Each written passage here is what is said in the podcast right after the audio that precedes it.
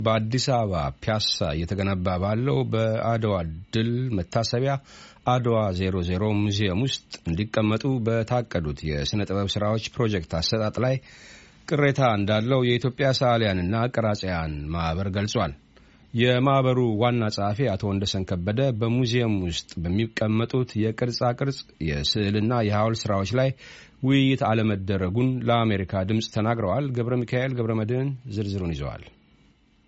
በአዲስ አበባ ከተማ በፒያሳ በአራዳ ገነተ ጽጌ ቅዱስ ጊዮርጊስ ቤተ ክርስቲያንና በአራዳ ሕንፃ መካከል በሚገኝ ቦታ ላይ በቻይናው ጂያንግሱ ዓለም አቀፍ የኢኮኖሚና የቴክኒክ ትብብር ግሩፕ እየተገነባ ያለው የአድዋ ድል መታሰቢያ የአድዋ 00 ሙዚየም ፕሮጀክት በ3.3 ሄክታር መሬት ላይ እንዳረፈና ባለ አምስት ወለል ሕንፃ እንደሚኖረው ተነግሯል።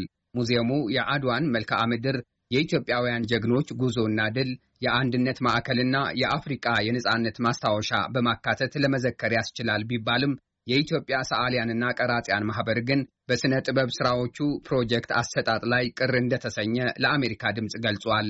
አቶ ወንደሰን ከበደ የማኅበሩ ዋና ጸሐፊ ናቸው። አሁን የሚደረገውን የሥነ ጥበብ ፕሮጀክት ላይ የኢትዮጵያ ሥነ ጥበብ ባለሙያዎች በሙሉ ኢንቮልቭድ ሆነው መምከር ነበረባቸው። ከመከሩ በኋላ እነሱ የመከሩት የጋራ ድምር ሀሳብ ነው ሙዚየሙ ላይ ማረፍ ያለበት። ለምሳሌ ንድፍ ይቀርባል። ንድፍ ከቀረበ በኋላ ይገመገማል። ከተገመገመ በኋላ የተሻለው ይመረጣል። የተሻለው ከተመረጠ በኋላ የሚጨመር ሀሳብ ካለ የተጨመሩ፣ የሚቀንስ ካለ ተቀንሶ እያንዳንዱ ነገር በነጠረ ሁኔታ ከተቀመጠ በኋላ ነው ወደ ሙዚየሙ ማለፍ የነበረበት። ይሄ ባለበት ሁኔታ ላይ ምንም የተጠና ነገር የለም። ምንም አድዋ የሁሉም ኢትዮጵያውያን የድል ታሪክ እንደመሆኑ በዚህ ግዙፍ የመታሰቢያ ሙዚየም ውስጥ የሚቀመጡት የሥነ ጥበብ ሥራዎች ይህን እውነታ የሚወክሉና የሚያንጸባርቁ መሆን እንደሚጠበቅባቸው ያመለከቱት ዋና ጸሐፊው፣ ሆኖም አሁን እየታየ ያለው የሥራ ሂደት ይህን ከግምት እንዳላስገባ ገልጸዋል። የሥነ ጥበብ ሥራዎቹ በውጭ ተቋራጭ ሳይሆን በኢትዮጵያውያን ባለሙያዎች መመራት እንደነበረባቸው ዋና ጸሐፊው ተችተው በሙዚየሙ የሚቀመጡት ሐውልቶች ሥራ ግልጽ ባልሆነ አካሄድ እንደተጀመረም አውስተዋል። አድዋ ሙዚየም በሚገነባበት format ውስጥ ኪነ ህንፃውን ከስነ ጥበቡ መለየት ነበረበት መንግስት። ኪነ ህንፃው ለቻይና ከሰጠ በኋላ እንደገና የስነ ጥበብ ፕሮጀክቱን ሀገር አቀፍ ብሔራዊ ቅድም የነገርኩ የእውቀት ዘርፎች የተካተቱበት በዋናነት ደግሞ በሰፊው የኢትዮጵያ ሰዓሊያንና ቀራጺያን ማህበር involved ሆኖ የጋራ ግብረ ኃይል ካቋቋመ በኋላ ያ የጋራ ግብረ ኃይል ይህንን የስነ ጥበብ ፕሮጀክት እንዲመራ ማድረግ ነበረበት። ይሄ ሳይደረግ ቀርቶ የስነ ጥበብ ፕሮጀክቱንም ኪነ ህንፃውንም ለቻይና ሰጠው። ከዛ ለቻይና ከሰጠው በኋላ ቻይኖቹ እነሱ ለሚፈልጉት ሰው በምን restrictive tender በምን አይነት መስፈርት እንደተሰጠው የምናውቀው ነገር የለም። አድዋን የሚያክል ነገር አስራ ዘጠኝ ሐውልት አንድ ግለሰብ እንዲሰራ ተሰጡ። የኢትዮጵያ ሰዓሊያንና ቀራጺያን ማኅበር በሙዚየም ፕሮጀክቱ የሥነ ጥበብ ሥራ ላይ ለመሳተፍ የአዲስ አበባ ከተማ አስተዳደርን በተደጋጋሚ በደብዳቤ ቢጠይቅም አጥጋቢ ምላሽ እንዳልተሰጠው ዋና ጸሐፊው አስታውቀዋል። በቅርቡ ግን የከተማ አስተዳደሩ የካቢኔ ጉዳዮች ኃላፊ ጠርተው አነጋግረውናል ብለዋል። በደብዳቤ ስንጠይቅ ከጠሩን በኋላ ያው ከስራ ቀን ውጭ የጠሩን ከጠሩን በኋላ የሚናገሩት ንግግር ሁሉም ነገር እነሱ ማድረግ እንደሚችሉ እኛ እንደማይመለከተን እንደውም ለእናንተ ማብራሪያ መስጠት አይጠበቅብንም። ለማን ፕሮጀክቱ መስጠት እንዳለብን ለማን መስጠት እንደሌለብን የእኛ መብት ነው አይነት ነገር ነው ያሉት። ማኅበሩ በዚህ መሰሉ ምላሽ እንዳዘነ የተናገሩት ዋና ጸሐፊው ሙዚየሙ የኢትዮጵያ ታሪክና እሴትን በሚያንጸባርቅ መልኩ እንዲገነባ አሁንም መንግስት ውሳኔውን በድጋሚ እንዲያጤነው አመልክተዋል።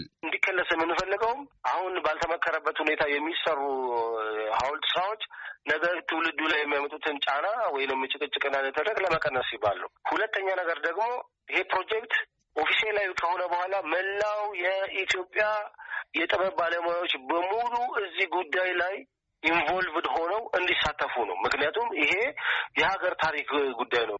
ስለዚህ ጉዳይ የአዲስ አበባ ባህል ኪነ ጥበብና ቱሪዝም ቢሮ ኃላፊ ዶክተር ሂሩት ካሳውና የቅርስ ጥበቃ ባለስልጣን ዋና ዲሬክተር አቶ አበባው አያሌው ጋር ስልክ በመደወል አስተያየት ለማግኘት ያደረግነው ጥረት ለዛሬ አልተሳካም።